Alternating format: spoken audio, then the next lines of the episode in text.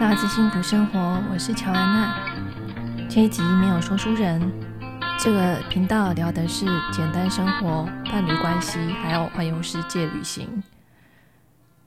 今天我想要来聊聊断舍离之中的断。当我们聊到断舍离这个主题的时候，大部分我们都是把这三个字连在一起讨论。想到断舍离，我们就是想到把不需要的东西丢掉，让家里恢复清爽干净的状态。但其实断舍离这三个字各代表不一样的意义，还有不一样的练习。像“断”这个字代表断绝不需要的东西，也就是不随便接纳物品，有点像是当你想要变成比较轻盈的身体的时候。会试着减量你的食物。山下英子她用的形容就是像是一个池子。如果今天我们没有试着让水流出这个池子，也就是这些物品，也没有试着控管这个物品的入口，物品不断的流入又没有流出的时候，这个池子就会变成一滩烂泥，发出恶臭。断舍离这三个字都是减法的概念。什么时候会需要练习断呢？当生活有一些负担的时候，常常找不到东西，或者是无法掌控物品的数量。比如说，冰箱里面的物品常常放到过期，或者是你不知道冰箱里面还有多少食物可以吃，觉得现在的生活方式或多或少的给自己带来负担。比如说，可能会觉得每天要折衣服是一件很烦心的事情。像这样的时候，我觉得就可以练习断，重新的问自己：我需要这个东西吗？焦点放在自己现在有没有要使用这个东西，而不是放在物品它现在还能不能用，或者是未来还可以用，或者是过去我用过。对我来说，断这一个阶段像是按下了暂停键，停止买入物品，然后重新检视现在自己拥有的物品。在我还没有接触断舍离之前，我有读过一本书，叫做《可不可以一年都不买》。这本书对我来说真的影响很大。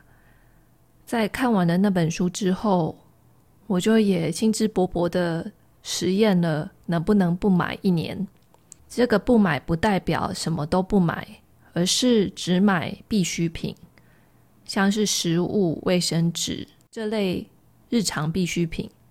那我是在二零零八年做这个实验的，会有那个动机的原因，也是因为当时我实在很想要脱离上班族的生活，那就要多存一些预备金。当实验过了一段日子之后，我真的有很深的体会，我真的拥有的非常多。一年过去了，其实我还有很多没有穿到的衣服、袜子，或者是没有使用到的东西。按下这个一年都不买的暂停键之后，我打破了过去的惯性，而且更清楚我的现状，也就是。当时我拥有的那些东西，其实都已经够我用了。接下来，我想要分享一下那些我从来没有想过自己能够断绝的物品，也就是我对这些物品曾经是重度的依赖。我想要分享这些重点，并不是在于我完成了些什么，而是在这个过程中我发现了什么。每个人都会有无法断绝的东西，或者是非常依赖的物品。第一个，我从来没有想过自己能够断绝的习惯，就是因为我是短发，每个月都需要修整我的头发，否则就会变得太长。那过去我每次剪发都习惯跟一个设计师，他那时候工作是在中山区。每个月都要跟他约好一个时间，然后到他的工作室，然后也许还要等前面的几个一个人或两个人完成了所有的程序之后，才能轮到我剪发。所以每个月的这个减法有点像是会耗掉我一个下午的时间。有一天，我一个瑜伽学生他就问我说：“哎，你既然短发这么简单的发型，应该可以去百元剪发剪一剪就好啦。”那个时期，我记得说书人就是常常去百元剪发，但是常常剪得很挫的头回来，就是就是可能那设计师。还没有很熟练吗？然后或者是说书人的头发可能特别难剪，我也不知道。那总之，说书人每次回来那个发型都会有一点点哪里不太对劲。所以那时候学生提出这个看法的时候，我就很直觉的反驳他说：“头发是我觉得我必须坚持的一个造型。我有一个概念是，只要发型好看了，有型了。”衣服就不是这么重要。好，我不知道我这个概念哪里来的。那总之，我那时候反驳了那个学生。但之后我仔细在思考的时候，我又觉得，诶，减法这件事情真的让我负担蛮大的诶，因为每个月的这样的减法，那个设计师当时减一次是七百二，然后但是他后来又涨价了，涨到好像八百六的样子，就涨幅蛮大的。我已经觉得有点负担了，然后他又搬到了更远的地方，所以当时我就想说，好吧，那就试试看吧。我就去了一次的百元剪发，结果剪完之后，的确没有设计师剪的那么好看，这个我承认，但是也没有遭到像说书人的头发，就是 这比喻很怪，但是。就我剪起来没有那么挫，所以我后来就开始每个月都去百元剪发，然后可能这一次试到了这个理发师，我还蛮满意的，那我下次去就还是给他剪。百元剪发等待的时间很短，然后理发时间又很快，而且对我来说也比较没有经济上或时间上的负担。我真的觉得我做了这个改变之后，轻松好多哦。第二个，我从来没有想过我能够断的物品是隐形眼镜。我从高中的时期就开始戴隐形眼镜了，再加上因为我是高度近视，所以不戴眼镜的时候真的是几乎什么都看不到。那隐形眼镜就有药水啊、生理食盐水啊。那戴了隐形眼镜之后，我也比较会画眼妆。比如说睫毛膏啊，眼线不是非常长，但是有时候就是会化妆。另外，就是因为我有运动的习惯，还有做瑜伽，我总觉得戴着眼镜做瑜伽，就是除了汗水会让眼镜滑来滑去之外，再反过来做倒立跟下犬式的时候，就眼镜也会挂在一个很奇怪的位置。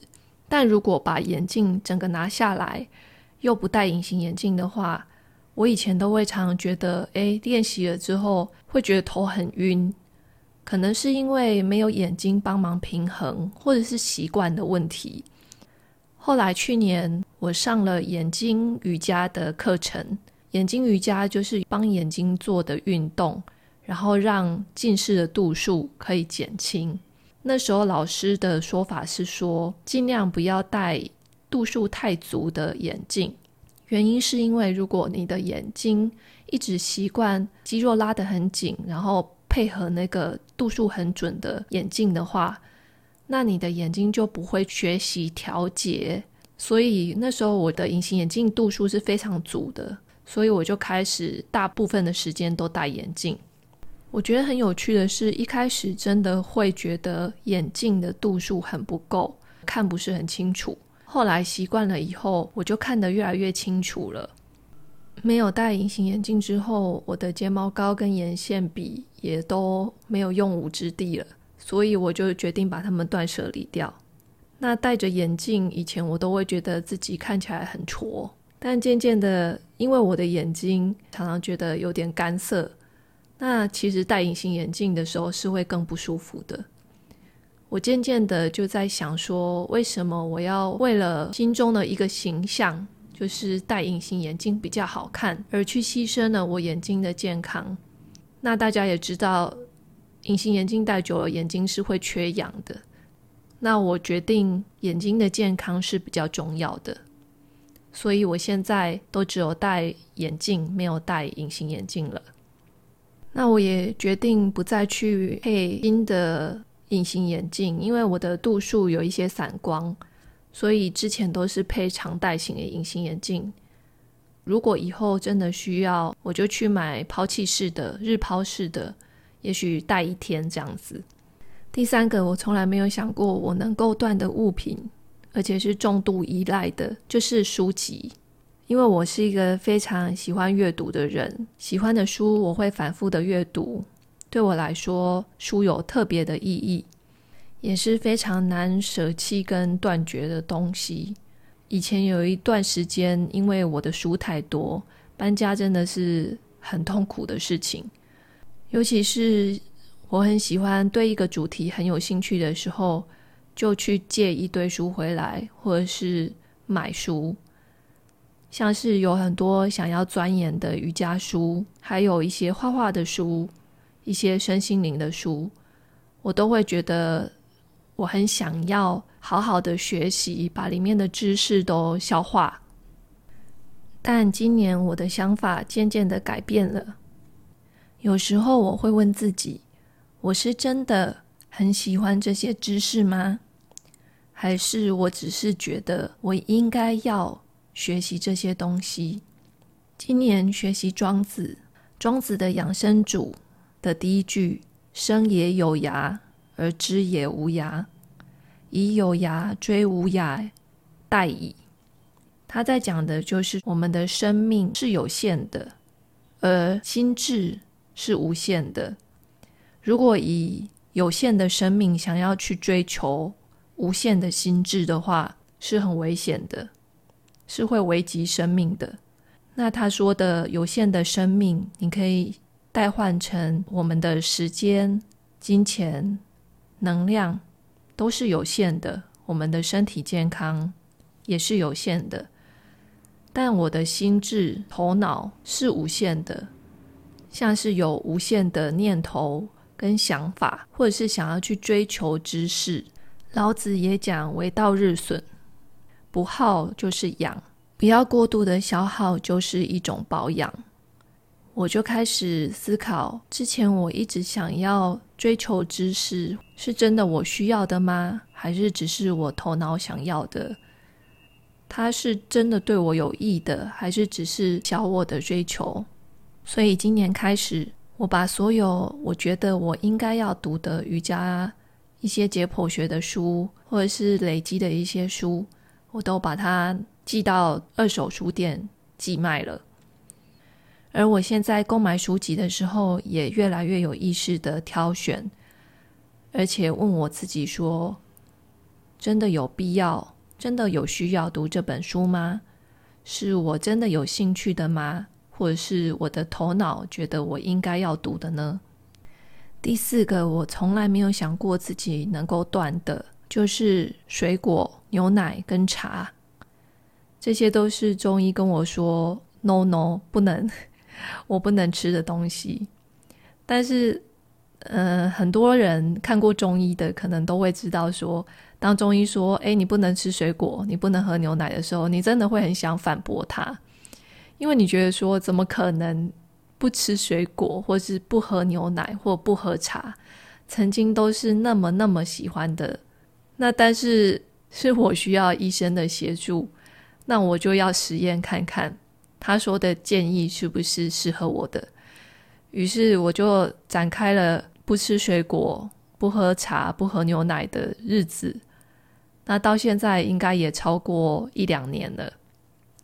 我没有到完全不碰，像是最近搬回台中老家，因为家里总是充斥着各种水果，我也是会偷吃，就是一两个。不吃这些食物，真的让我的身体过敏反应减低了很多，而我的身体也不会老是觉得很沉重、水肿，我的头脑也比较清晰。我发现这些东西像是。牛奶喝下去之后，我真的很容易拉肚子，也许是像中医说的太寒，或者是我有一点乳糖不耐，都有可能。像是我就以燕麦奶来代替牛奶，就我姐姐说喝燕麦奶很像老人，不知道大家会不会觉得？从这个试着断绝那些我从来没有想过能断的物品跟习惯，我有了一些发现。以下我分享的四点，可以把它视为。是四个步骤，一个流程，然后它会不断的循环。第一点就是需要的定义是可以重新审视跟改变的。从上面我提出的例子可以发现，我以为我自己很需要、不可能放弃的那些，其实是我抓住了某个概念，而那个概念成了我的信念。比如说，我觉得自己剪了好看的发型才能撑起整个人，或者是我戴眼镜很不好看，所以即使眼睛不舒服，我也要戴隐形眼镜。这些信念都是可以重新审视跟改变的。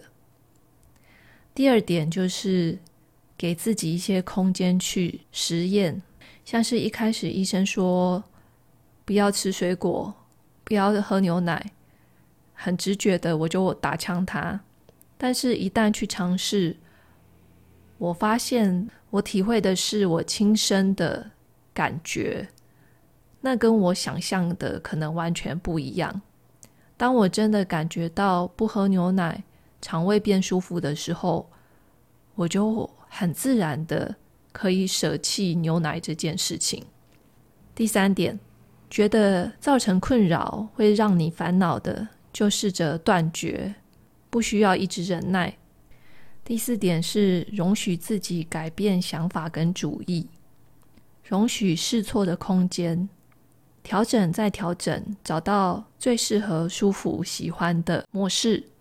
因为人生就是不断的尝试跟试错，只要在过程中不断的保持觉察，我们就会有不断对自己有更多的发现。